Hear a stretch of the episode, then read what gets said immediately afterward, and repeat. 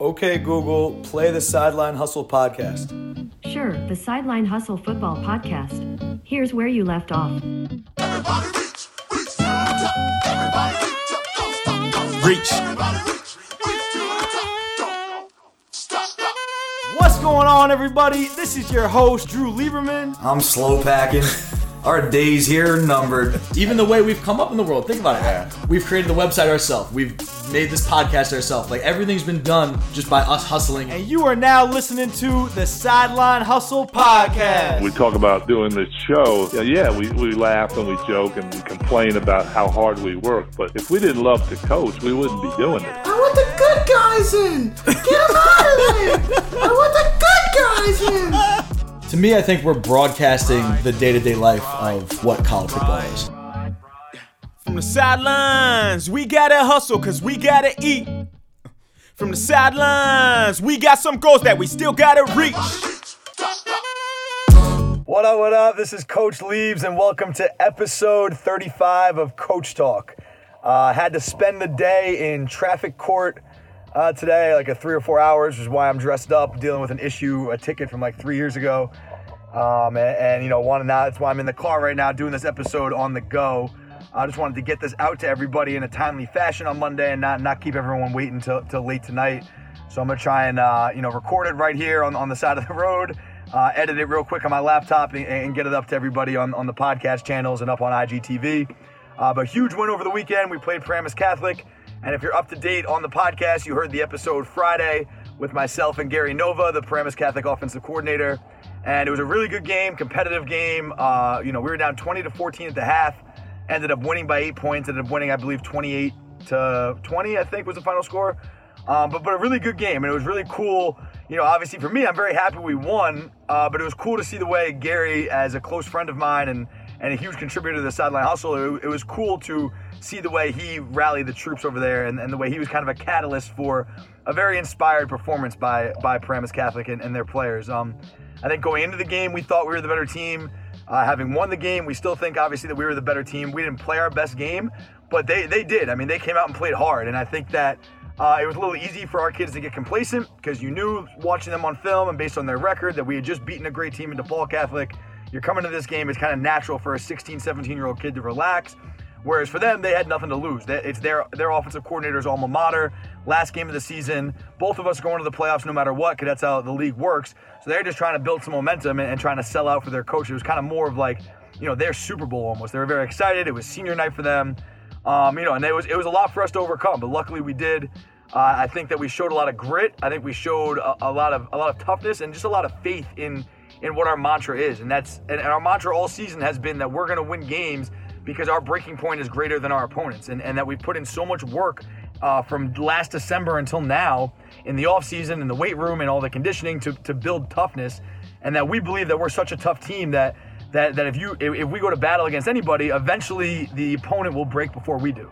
And for the most part this year, that, that's been the case. I mean, uh, aside from Gonzaga and St. Joe's, where we lost pretty good, every other game, I think you could say our breaking point as far as toughness was greater than the opponents. Now we lost to Bergen and, and St. Peter's by you know one point and three points respectively. I think we made a couple crucial errors, which you could say we, we broke mentally before they did. But as far as the toughness is concerned, our competitiveness and our ability to wear teams down, I think that's kind of what we're built on. And I think we're built on, on, on running the football, being tough and punching you in the mouth, play after play after play for 48 minutes. And, and it takes a lot. It takes a mature and strong football team to withstand that for a full football game. And, and it, when we find a team that can't, well, when they break with six minutes left in the game, we better take advantage. And, that, and that's what happened. They eventually broke. We continued to run the ball. We ripped off some big runs. Uh, we had timely stops on defense, and we're able to come away with a win. But again, what wasn't our best performance, um, but but happy to, to finish the season five and four. Um, and again, happy to see that that you know my boy Gary was, was I thought he he performed great. I thought he called a great game, called some really timely shots that works against our defense. Uh, called a quarterback replay on the one yard line to score a touchdown. It was cool to see him rally the troops, but but I think we're very happy and very fortunate to, to have gotten a win. And it's big for Bosco football. There was a lot of the kids call it like the curse, but they hadn't beaten Bo- they hadn't beat Paramus Catholic in like seven eight years. I think the last time we beat Paramus Catholic was 2013. So big win for our program. And you know now we're just now we're riding the, the train. We've won two straight games. I think for the first time all year. Uh, we finished the season five and four, which is something that before the year started as coaches, Uh, you know, we thought five and four would be a good season. It's not what we were hoping for. I think we were hoping for realistically, hoping for a seven and two, six and three season, and you know, we lose to Bergen by one, lose to St. Peter's by three. You, you, you make one or two more plays or one or two less mistakes in those games, and you probably finish at six and three, seven and two, and you feel really good about the season. Uh, but just judging off the inexperience we had coming back, the, the, the what, what we're made up of, you know, a brand new offensive line with five new starters, we kind of figured that we would have some bumps along the road.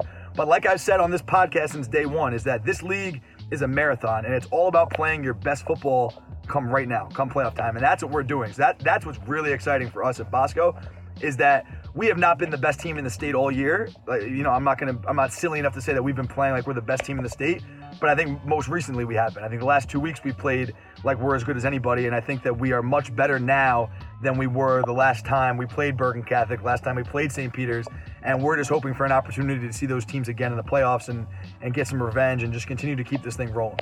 Uh, so with the victory, we secured a first round bye in the playoffs. Um, so we're off this week, um, and then we have we have a bye, and then we'll play Delbarton uh, at home in two weeks. So we got a first round bye and a home playoff game, which is awesome for the fans and awesome for us as coaches. We had Saturday and Sunday off, and it was the first you know two days in a row that I've had off since since June, and I think it was really necessary. You know, in a season, a nine week season, we we had, we had no bye weeks. So we really have been going full go now for like three or four straight months without more than a day off. Um, and I think it was really important for everybody, quite frankly, just to recharge.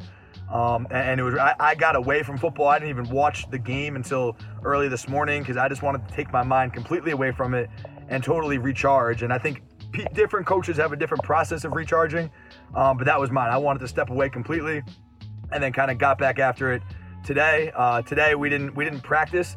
We watched film with the kids, went over corrections, uh, and kind of got everything squared away from last week. And then we we got a really good lift and conditioning in.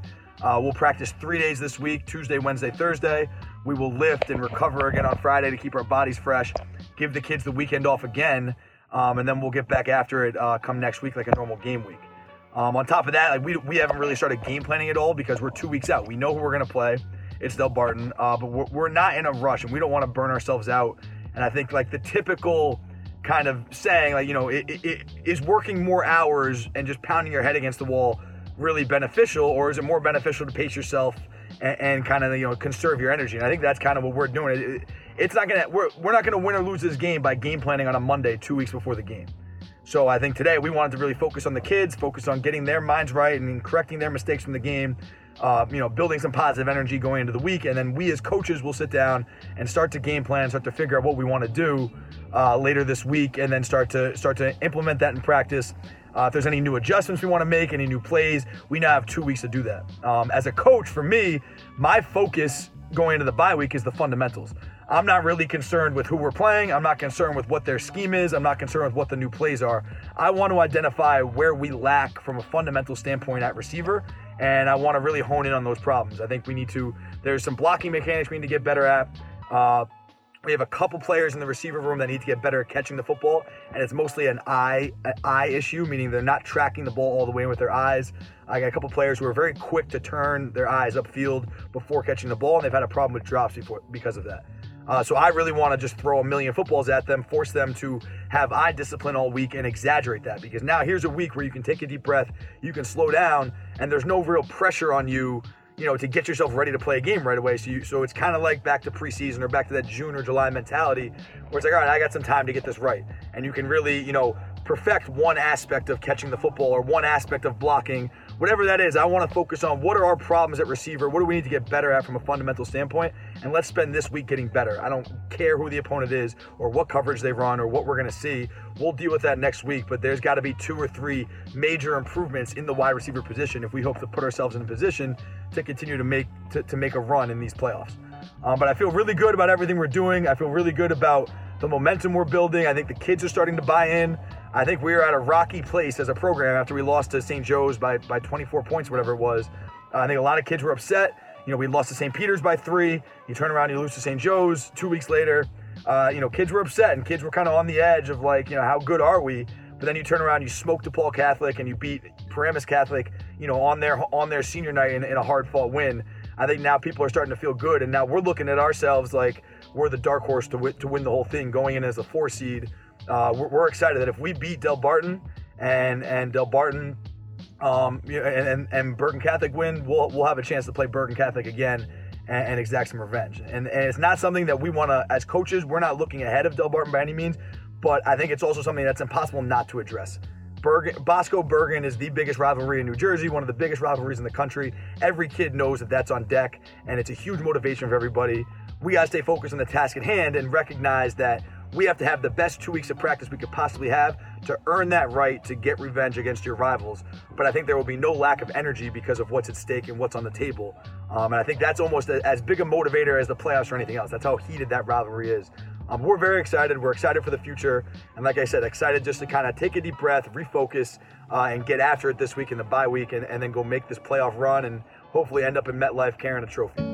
Uh, so that's all I got. Episode 35 of Coach Talk. This is Coach Leaves on the go, on the side of the road. Uh, I will see you guys tomorrow. Peace. Everybody reach, reach to the. Everybody reach up, don't stop, don't Reach. Everybody reach, reach to the top. Don't stop, stop. Hold up, brother, let me get this thing straight. Can't just be another random rapper with a mixtape. I just went and put another beat inside a pine box. I just went and took another trip way out to Biscayne. I love Miami cause they always treat me so well. Ain't used to see me nowhere.